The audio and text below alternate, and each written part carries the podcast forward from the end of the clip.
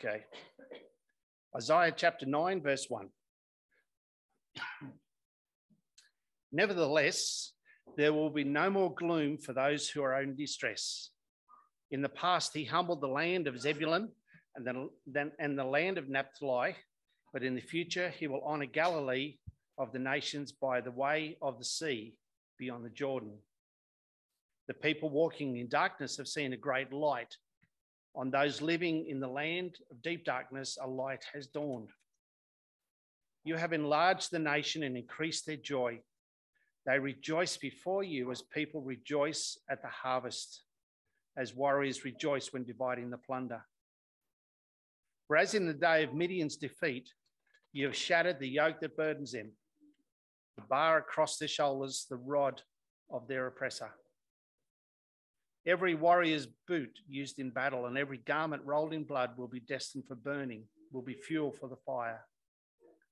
For unto us a child is born, to us a son is given, and the government will be on his shoulders. And he will be called Wonderful Counselor, Mighty God, Everlasting Father, Prince of Peace. Of the greatness of his government and peace, there will be no end. He will reign on David's throne and over his kingdom, establishing and upholding it with justice, righteousness, and righteousness from that time on and forever. And if you turn, the zeal of the Lord Almighty will accomplish this. Sorry.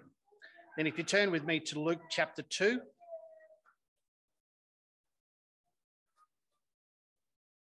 And we'll read from verse 1. Luke chapter 2, verse 1.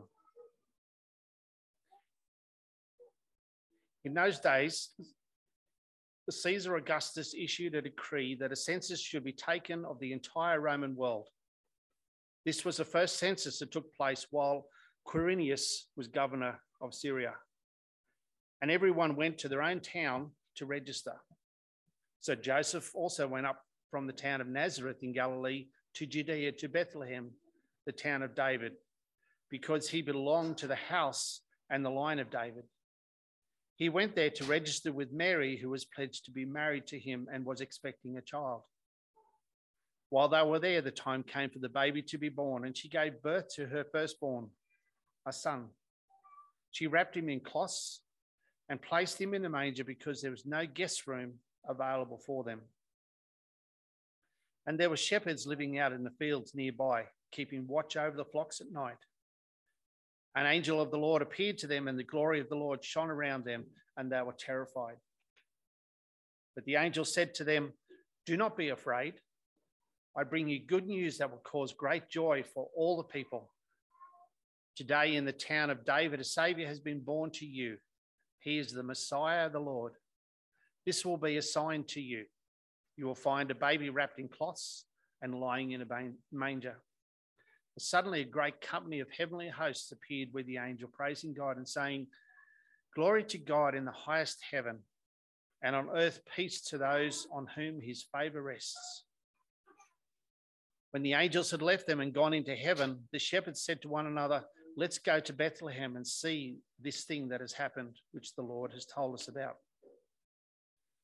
So they hurried off and found Mary and Joseph and the baby who was lying in the manger. When they had seen him, they spread the word concerning what had been told about them, what had been told them about this child. And all who heard it were amazed at what the shepherds said to them. But Mary treasured up all these things and pondered them in her heart. The shepherds returned, glorifying and praising God for all the things that they had heard and seen which were just as they had been told.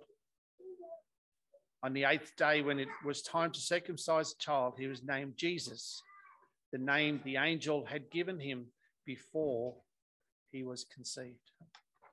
Let's pray. Lord, as we open your word this morning, Lord, please help us to understand your word. Help us to understand why you came as a baby. But Lord, help us to understand that is more than you just you just coming as a baby, but you were also the savior of the world.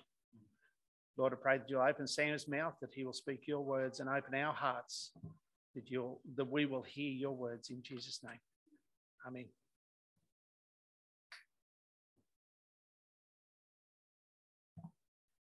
Thanks, Kev, for leading us this morning. Morning, Chapel Street. How are you all doing? Good. Morning, Chapel Street online too. Um, just want to encourage us to continue to pray for Jarvis and Ashley as they head off. It's a big thing from them. They're out of their country, they're out of their culture, and they're in ours. What could be worse? and it's not easy. So they're going to a new place. We do pray, and I encourage you to continue to pray that they'll grow the young Christians and that they'll plug into a good church. Um, and we'll miss them, of course. Well, we're going to park uh, Luke for a while. Obviously, we've got a reading in Luke this morning, just so that we can consider um, the incarnation again, the birth of Jesus. And we do this every year, but in actual fact, we should be considering it all the time. And so we want to turn our attentions to that. It's a good thing to do because the world by and large, at least the Western world, celebrates Christmas, but it doesn't celebrate the incarnation. It doesn't celebrate Christ. And what does the world make of Christmas? Well, just look around you. Plenty of food and feasting and drinking. There's plenty of overeating. I've been guilty of that one. Indulging in things that perhaps people wouldn't normally indulge in as presents, there's traditions, family traditions. There are lights and there are trees, and for some, there are time off, there's time off work. But don't get me wrong, as I get going here today, I'm not the Grinch. this afternoon, Evelyn and Edmund are going to come round and we're going to put the tinsel on the trees and put the lights on and learn about the star. And that's not a bad tradition, perhaps. But the world doesn't know what they're doing with those things. There's no idea really what's going on. In fact, they've turned the nativity into a kind of mushy, sentimental thing. Oh, the little baby born in a manger, in a stable, in this picture of lowliness, which is true, but it's just a kind of warm, fuzzy story of I don't know what, really, without Christ. And of course, every town across Australia will celebrate Christmas in one way or another. Every, every town will have lights, not just lights necessarily in people's homes and outside as we see Santa inflated. That's pretty ridiculous. And reindeer, what has that got to do with the Lord? But councils will put up trees and lights and they'll even organize carols. It's very secular uh, remembrance or celebration, perhaps, of Christmas. I spoke to a chap this week. I tried to invite him and his family and his children to the carol service uh, on the 24th, on, on uh, Christmas Eve. And he said to me, No, no, it's okay. I'll be going to the carols at my children's school, and I will have had all the carols I can take. Why would I want to come to your church and sing more. And he was quite open about this and didn't have an issue with it. And of course, Satan enjoys the fact that Christmas, by and large, has become very secular. He enjoys the mammon side of it, the commercialization side of it. He, it is for him a pagan celebration now. It is a pluralistic celebration. It doesn't matter what religion you come from, you can celebrate Christmas and it is a plastic one. Plastic in the sense that it's fake, it's phony, but plastic also in a sense that it's fueled by money. It's fueled by credit in some way. Now, I don't know if this happened in Australia. You'll need to let me know. But certainly in the United Kingdom, uh, I won't say Great Britain anymore, um, some years ago, probably 20 plus years ago, slogans started to appear on t shirts referring to Christmas. And the first kind of catchy one, and I think it was started by the Royal Society for the Protection Against Cruelty for Animals, cruelty to animals, um, said puppies are for life, not for Christmas, not just for Christmas. I don't know if we had that here. It became a bit of a fad. People just started wearing these uh, t-shirts. It was a good kind of motif, right? I mean, puppies are for life. You don't just buy them for Christmas and by Easter, the puppies become a, a dog and the kids are not quite so enchanted with it and they get rid of it. But it didn't stop with puppies. It went from puppies to the king of pets, kittens, cats, just so you know. Um, God prefers them. No, he doesn't. He loves all his creatures. Um, kittens, uh, kittens, kittens are for life, not just for Christmas. And then it got really absurd. Trees are for life, not just for Christmas. And the motif was don't cut your tree down, you know, put a, a, a real tree up that's just going to die, keep the tree. They produce oxygen and they're good for the environment in other ways. Beer was the next one, is for life, not just for Christmas. And then my favorite of all, one which I sympathize with, sprouts are for life, not just for Christmas. That's by the, the Cabbage Marketing Board, I think. What surprises me about that is no one goes around with a t-shirt, perhaps I should have one on, that says Jesus is for life, not just for Christmas. Jesus is for eternal life, not just Christmas. Starts there, well, it actually starts in the garden in uh, Eden, or before the, the, the world is created. It's not puppies, beer, sentimentality. It's Jesus that is for life. And as one pastor put it, Jesus is either completely excluded from Christmas, and all you wind up is with his presence and pictures of peace and mushy sentimentality, like puppies, or Jesus is completely restricted to Christmas. And what you wind up with is Jesus is just for Christmas and not for life. Jesus is just for Christmas and not for eternal life. If you ask people today, well, what do you make of Christmas? People that don't know Christ and don't understand the things we're going to talk about now, they'll say all sorts of things. The one I hear often is, well, it's for family. It's all about family. And you can understand, can't you, why people would say that, because families come together at Christmas by and large. It's all about family, or it's all about peace in the world. Wow. Don't see much of that. It's all about presents, it's all about traditions. What does your family do? We do have traditions, There's nothing wrong with that. The reason for this is people stopped, didn't they, at the birth of Christ? They stopped when Jesus was in the manger. No one asks, do they, anymore? Why did this little baby come? Why are we celebrating this? What was this all about? Why did he come in the first place? They stop at the manger, that nice scene of the baby in the stable with the animals. But Jesus goes from the manger to the man. He goes from the cradle to the cross. He goes from the cross to the grave. He rises again. Incarnation is the beginning of that picture, if you will. But we mustn't stop at the manger. We mustn't stop at the cradle in this amazing picture, this reality. I wonder what Christmas means to you. I hope I know what it means. But perhaps some of you it means something different. It's a good time then, isn't it? To stop, to pause, to reflect anew, to consider again what the incarnation really is. Because the incarnation is a singular event.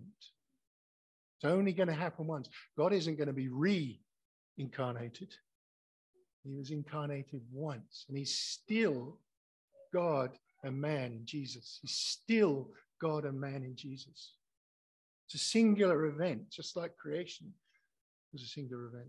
It's like the death, burial, and resurrection was a singular event. You might wake tomorrow and think everything you do is a singular event. It isn't. it isn't.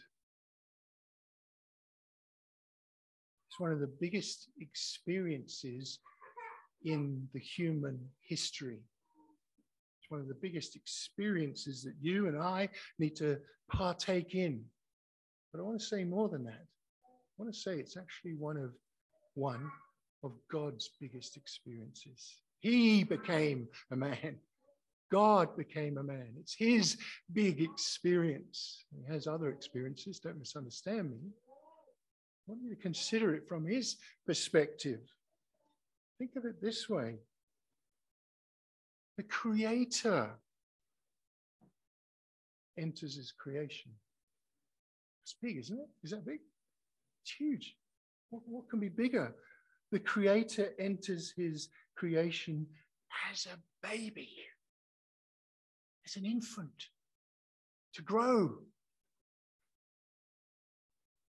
We call this the incarnation.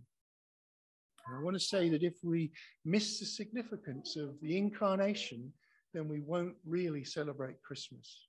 It might just become all about the presents and the fun and the eating and so on. If we miss it, we won't celebrate Christmas. Christmas is the clue. Mass, Mass just means celebrate. That's all it means. Celebrate what? Christ, Christ, the Messiah, Christ Mass. If we don't celebrate Him, we're missing the point. So I got one message. Uh, we're going to give it over two weeks, and it's just two questions. And this week, we're going to try and answer the question why did Jesus need to come as a man? Next week, we're going to answer the question why did Jesus need to come at all? And of course, they're linked, without a doubt. So let's answer the very simple question what is the incarnation? Well, the incarnation is literally the enfleshment of God. The Greek word for um, becoming flesh is ensarkos, literally in flesh. He dwelt amongst us in flesh. You know what that's like, don't you? That's what you are. You're in flesh, your spirit in flesh. You're embodied, literally. An incarnation, that's the Latin version of ensarkos. Carne means what? Do we know? Chili con carne is chili with meat, flesh. That's what it is. Well, here it's God incarnate. And incarnation is literally God becoming a human, not God in a human, right? I mean, God isn't a human with Jesus, that's not it. It's God as a human. God is a human. And guess what? He's still God. He's still fully God. He's still fully man. And he's still like that today. It's really important because we need to know that he was conceived of God, not of man. The conception is done by the power of the Holy Spirit. Who's the Holy Spirit? It's God. God doesn't conceive a man only in the, in the, in the flesh, he conceives God in the flesh. It's complex, I know, but it's important that we know that Jesus isn't created. There are some religions that think that Jesus is just another part of the creation. They claim to be Christian. It's not possible to be Christian and believe that. Jesus is not crea- part of the creation. You know how we know that? Because he's the creator. he's the one that created all that is. What the word says. So, how can he be part of the creation? He's the one that stood outside it, spoke, and it came into existence. So, he's not created thing. He's God as man. But he's different, isn't he? He's different to you. He's different to me. He's perfect. He's a perfect Adam. Adam, man. That's all that means. He's the perfect one. And that means he's sinless. And that's why he's conceived by the power of the Holy Spirit because men born of men are just more sinful men. This man is born of God, so he's sinless. It's critical to remember that. The Westminster Shorter Catechism says this about him. I think it puts it really nicely. Christ, Jesus, the Son of God, became man by taking to himself a true body, a true body, and a reasonable soul, human soul, as well as his own spirit, being conceived by the power of the Holy Spirit in the womb of the Virgin Mary and born of her. yet without sin. Do you think the incarnation is a big deal for God? Chapel Street? It's It's huge. I, I couldn't work out any other way to try and amplify it more. The word says it best. It's huge, and I hope it is for you too. I hope it is for us. So let's start. Let's answer our question for today and the next question next week. Why did God need to come as a man? And you might say, well, he needed to atone for the sins of the world, and that would be right. You might say he needed to justify the Father through fulfilling the law, and that is right. You might say, well, he needed to bring hope and salvation, and that is right. You'd say amen to all of those, wouldn't you? Amen? The question I'm asking is, why did he need to come as a man? Why did he need to be a man to do these things? I mean, isn't he God? He's all powerful. He knows everything. He created everything. Why, why was he? Was he limited in some way? Why did he need to become a man? As a spirit, which God is prior to the incarnation, why couldn't he just solve this problem elsewhere? Well, I guess he could, but he chose not to. And I've got three reasons I want us to just focus in on to answer this question. There's lots of reasons that, Jesus, that God became a man in Jesus. There's many more. But I want us just to focus in on three today to help us understand. The first one is that God became a man in Jesus Christ to identify with his people and to die. Get two for the price of one there. He became a man in Jesus Christ to identify with his people and to die. I'm not just talking about the Jews, I'm talking about those that would come to Christ, whether they're Jews or Gentiles. He identifies with us because he's one of us. He's God, but he's found in appearance as one of you. It's one of me, a man, a woman. Well, it's not a woman, but a human being. He identifies then with our weaknesses. Anybody here feel weak at times, or maybe all the time, right? Life hard, struggles. He identifies with us in that he dies and tastes death. That's something, if we're in Christ, we will die. We won't really taste death because Jesus is the resurrection and the life. We believe in him. We do not die but live, even though we die, if that makes sense. Listen, uh, identification with people is a big deal. You do it, I do it all the time. And I was trying to think of a good example of this. Um, in our own culture, there are cultures that identify as specific ethnic groups, but I wanted to pick the king of all ethnic groups, the Scottish people. So I thought I'd use them as an example. And in Australia, I've written here, there's a lot of Aussie heritage that is Scottish, right? And there's nothing wrong with that, especially as I came here from Scotland. Some people in this region, to identify as being Scottish, will go to Glen Innes at certain times. Tartan on the, the, the poles and so on. And they'll celebrate the Scottishness. And they'll go together and say, well, what clan are you from? I'm from the McIntyre clan, or I'm from the MacDonald clan, or I'm from the Campbell clan, and so on. And they will sing Scottish songs and they will dance. We call that a ceilidh. Scottish dances, and they will eat Scottish food, which is fantastic, right? Haggis. Best, best thing you can eat, in my opinion. But worse than that, they will wear skirts, particularly the men, that have got the dress tartan on or the field tartan on. And it looks great. What are they doing? They're identifying with their people. They're identifying with the historical, ancestral, ethnic group that they come from from Scotland. We were made, were we not, in God's image? We bear something of God's image. And when God becomes a man in Christ Jesus, whose image does he bear? Yours. Yours, mine. He also bears God because he is God. So he becomes a man to identify with his people. It's a great poet, in my opinion. John Donne said in one of his uh, holy sonnets, It was much that God was made like man before, but that God should be made like man man, 'twas much, much more. Gets something of the incarnation just in those two little lines. He ate like us, he walked like us, he talked like us, he felt pain like us, he was tempted like us, but that's where things change, isn't it? Because we yield to temptation, but he didn't. As one theologian said, I remember reading a long time ago, when you don't yield to temptation, it doesn't leave, it sticks with you, keeps tempting you. For us, when we yield, it goes away, at least for a little while, but then it comes back. Was sinless.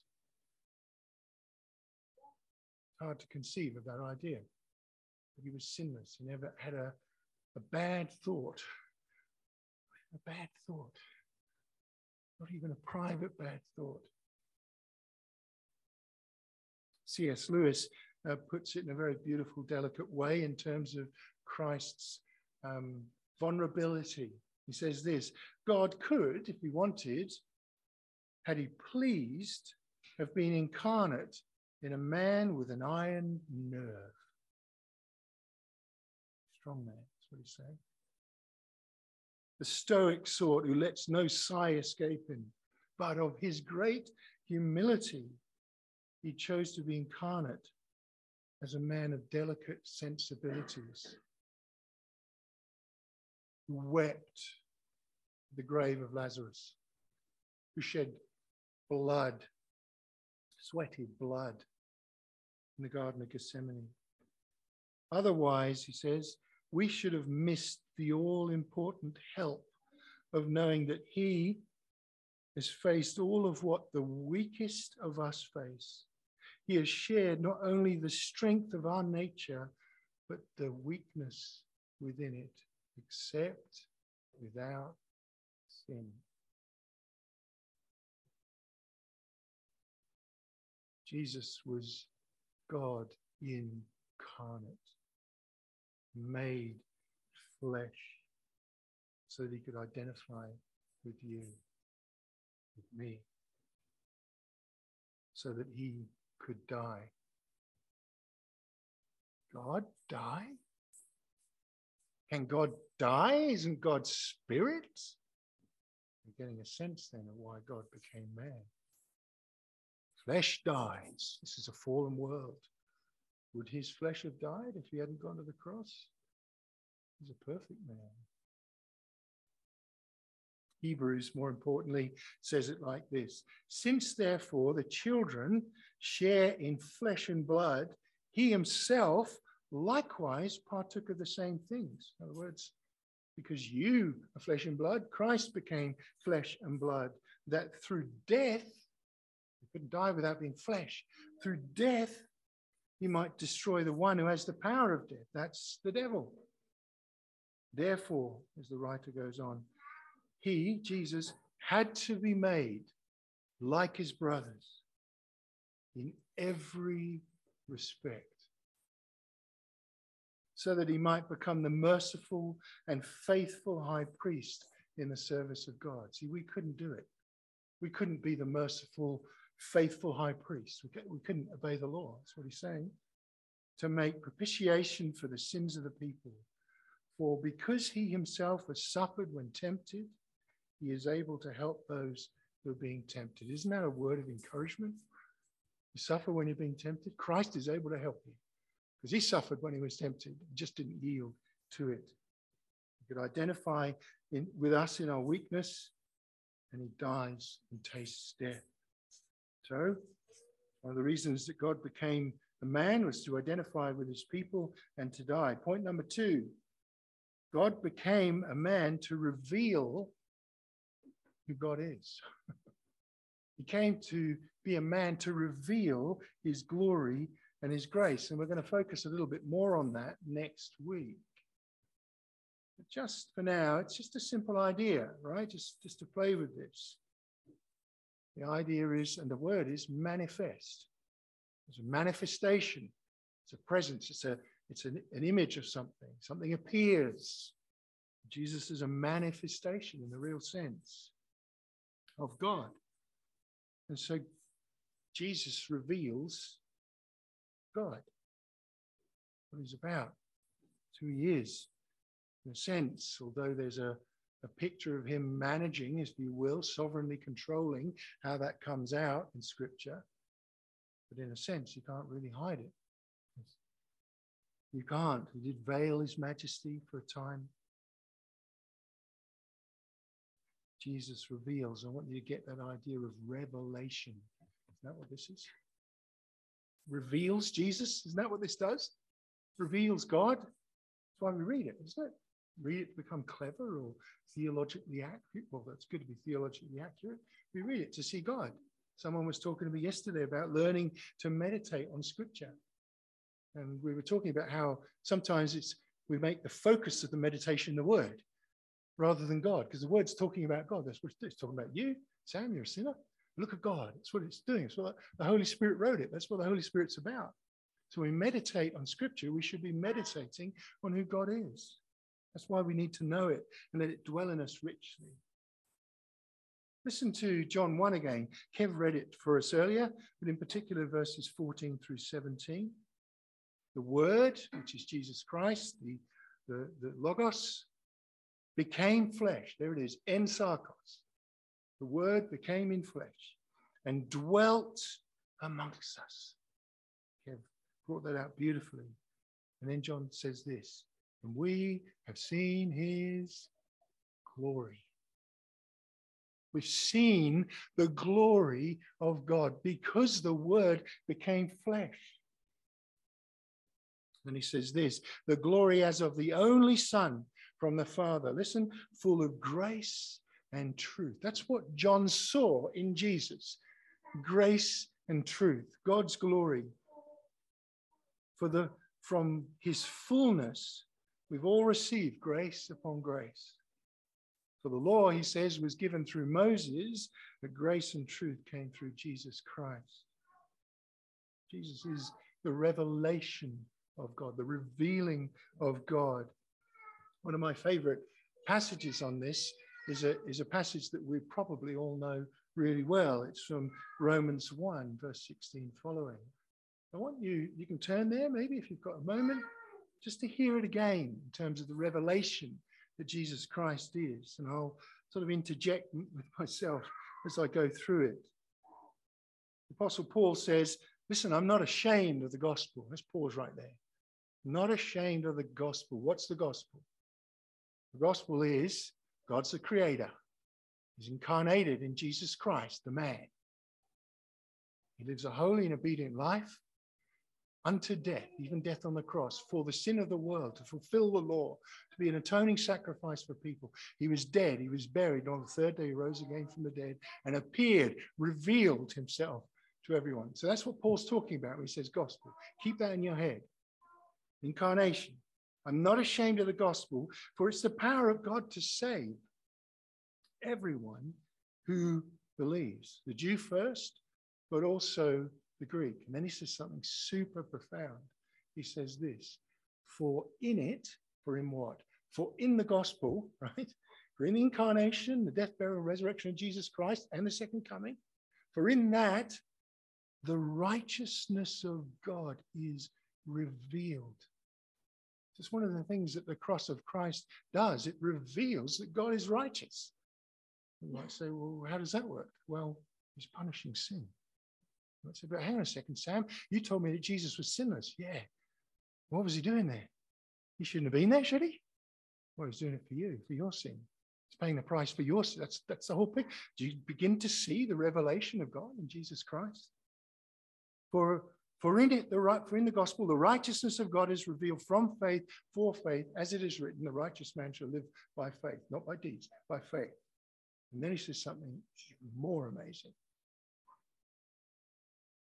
for the wrath of God is revealed against all ungodliness and unrighteousness of men who suppress the truth by their unrighteous deeds.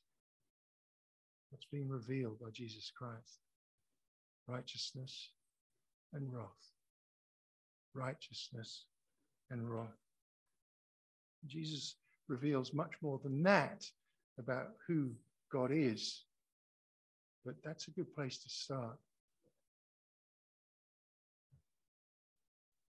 So God became a man to identify with his people and die. God became a man to reveal his glory and grace, his righteousness and his wrath. We could go on and on grace, mercy, peace, compassion, uh, redemption, reconciliation. Think of all that. That's what he's revealing. I'm a reconciling God. And lastly, God became a man so he could be born under the law, which is very important. I'll dwell on this a bit more. God became a man in Christ Jesus so that he could be born under the law. It's crucial to get this right and understand this. Jesus isn't really coming to do great works and mighty deeds in terms of miracles. He does, he has to. He's compassionate. The Bible says that. He had compassion on so and so, and therefore he healed them. He had compassion on so he couldn't help it, right? He's God. There's another revelation of the character of God, but that's not his primary aim. Jesus' primary aim is to fulfill the law.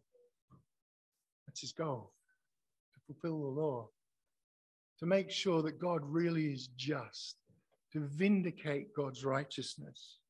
I said, well, hang on, he came to save me. What do you mean, Sam? Well, that's right. He did come to save you, but that's how he did it, right?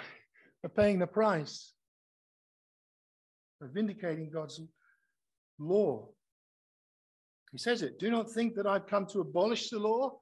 You Jews, right? I didn't come here to get rid of it, to annul it, to wipe it out. Say, oh, it doesn't matter. If I did that, I'd say God is a liar, right?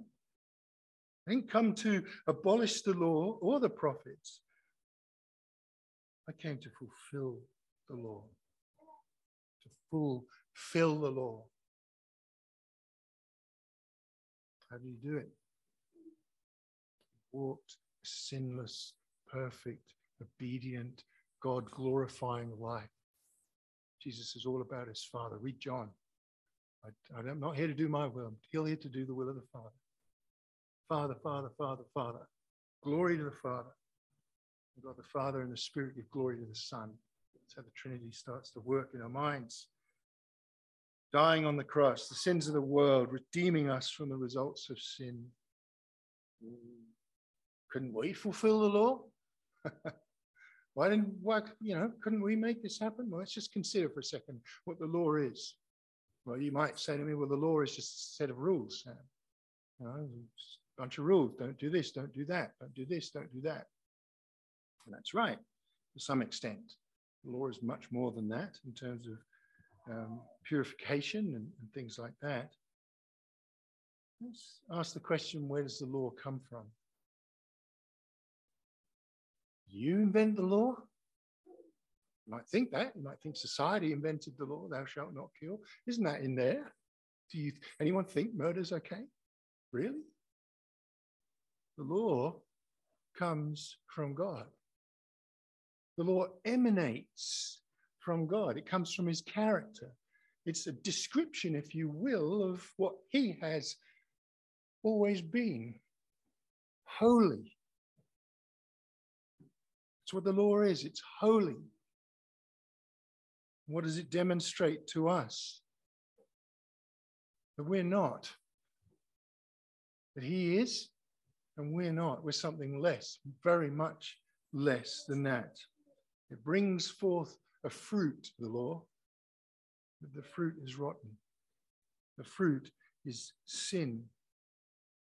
I want you to understand that God, therefore, as He gives the law, that's what He does, He gives the law to Moses, the people of Israel.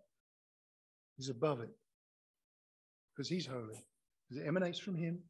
He's above the law. Yeah? You ever heard the phrase, no one is above the law? Uh uh God is above the law. Nobody else. He's above it. He gives it. And we are what? We're below it. We're below it. It is above us as a form of judgment that is coming. Because none of us, none of us lived a sinless life except for one man.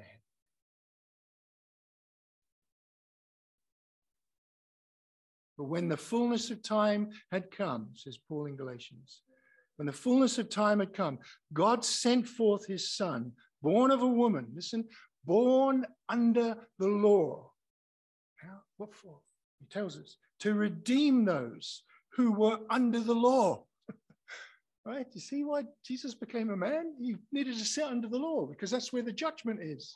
That's where he's going to get judged, even though he did nothing wrong. So that we might receive adoption as sons. The Bible says that the power of sin is the law. No law, no sin, right? The law describes what sin is, it describes what holiness is. And it brings a curse. It brings a curse. The Bible teaches that the law curses mankind because no one can attain holiness by observing the law, because no one can observe the law. And so we need sacrifices. It's a whole Old Testament sacrificial system to atone for another day, for another year, for the people that disobeyed God again. So people are under a curse. You cannot get out of it. I don't want to quote any famous pop bands. I don't think that's appropriate, but there's one line from one who was a, who was a poet who said, The thing about life is no one gets out alive. I want to say to that person, actually, the thing about life is everyone dies, and they find out you've either got real life or the worst life there is, eternity in hell. There's a curse. You can't get out of it. And the Bible makes this really plain. This Galatians again. To try and explain how some people have tried to rely on the law. We can think of so called modern Christian groups that think that's okay. It's not.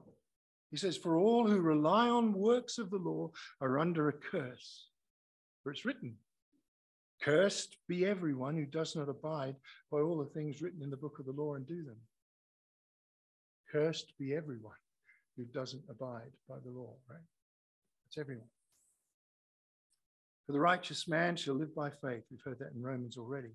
But the law is not of faith. Rather, the one who does them shall live by them. Christ redeemed us, bought us out of, brought us back from the curse of the law. This is great, isn't it? How did he do it? Well, Christ redeemed us from the curse of the law by becoming a curse for us. He couldn't do that if he wasn't under the law, right? If he's above the law, how could he be cursed? He wasn't there to judge him. I say again, but Sam, he didn't sin. I know, I know. He redeemed us from the curse of the law by becoming a curse for us. For as it is written, listen, cursed is everyone who hangs on a tree, on the cross. I think that's Deuteronomy. I didn't check that.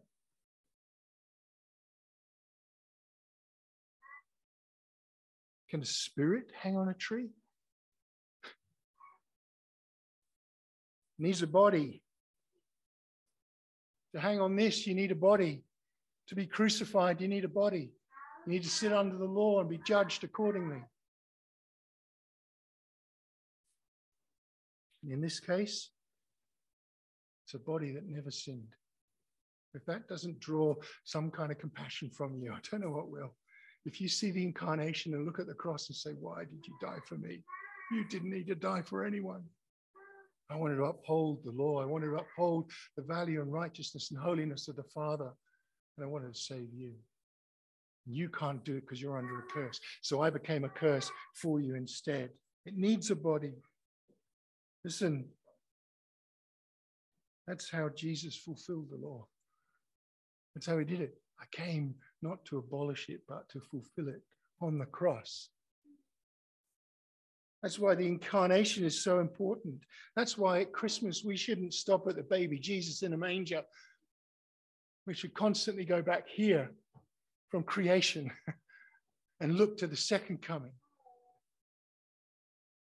God became a man to identify with his people and die. God became a man to reveal his glory and grace. And God became a man so that he could be born under the law to die. You inspired by the incarnation this year? Are you? Please say yes. I was. I mean, I had to try and, God had to try and work something through me to understand this. I was like, wow, incarnation is so big. It really is. You know, right up until the 1960s, the Presbyterian Church of Scotland in Scotland, it's obviously international, didn't celebrate Christmas.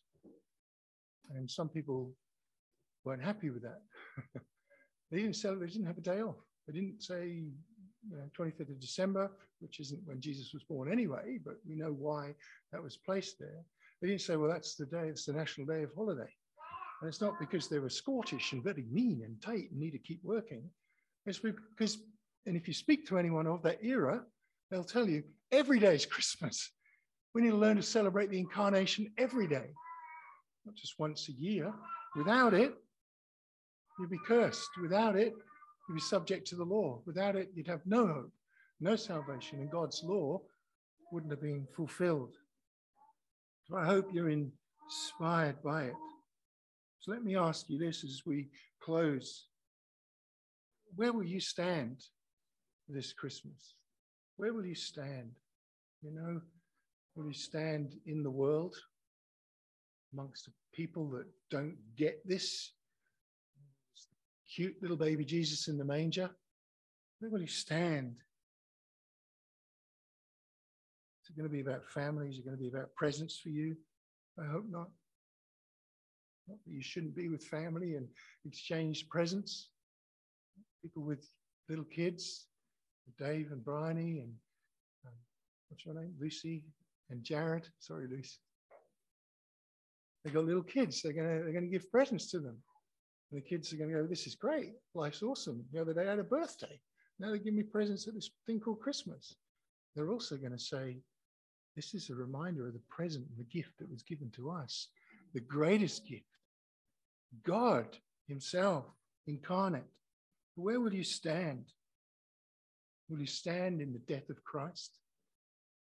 Will you mentally stand in the stable? Will you mentally stand before the cross? Look up and say, Why? Why me? Why did you do this for me? Will you stand in the death of Christ? And Christ alone, who took on flesh, fullness of God in helpless babe. This gift of love and righteousness scorned by the ones he came to save. Till on that cross, as Jesus died, sorry, till on that cross he bled and died, the wrath of God was satisfied. The law was fulfilled. Here, in the death of Christ, I stand. To close, I'd just like to ask us all to stand, if you wouldn't mind. We're going to sing in a moment. I just want to read a piece of scripture to us and then I'll pray.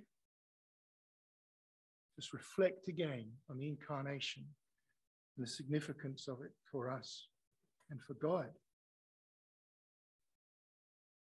And suddenly, there was with the angel a multitude of the heavenly host praising God and saying, Glory to God in the highest, and on earth peace among those with whom he is pleased.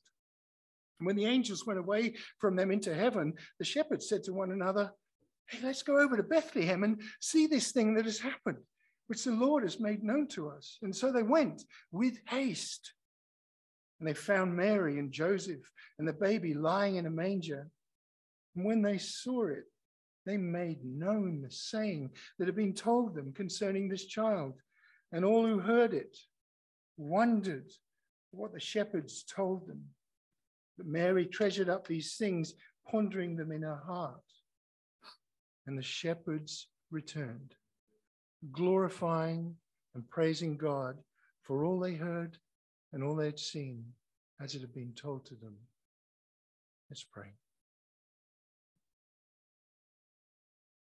Our God and our Father, I thank you so much that your word reveals who you are through your Son. Father, I thank you that your Son thought it not robbery to be found equal to you because he is you, he is equal to you, and yet emptied himself be found a man who was obedient to the point of death, even the death on the cross, even the curse that he became for us. Your word says, Lord, so you highly exalted him and you gave him a name above every name. That at the name of Jesus, at the name of this man, at the name of this baby, you would get praise and glory and honor. Lord, would you help us this year, this Christmas, to be quickened around the beauty and the majesty and the awesomeness of the incarnation. Lord, would you help us this Christmas to share that with our kids, with our families, with our mums and dads and our, our siblings, and Lord, with others that just think it's a party. Pray these things in Jesus' name. Amen.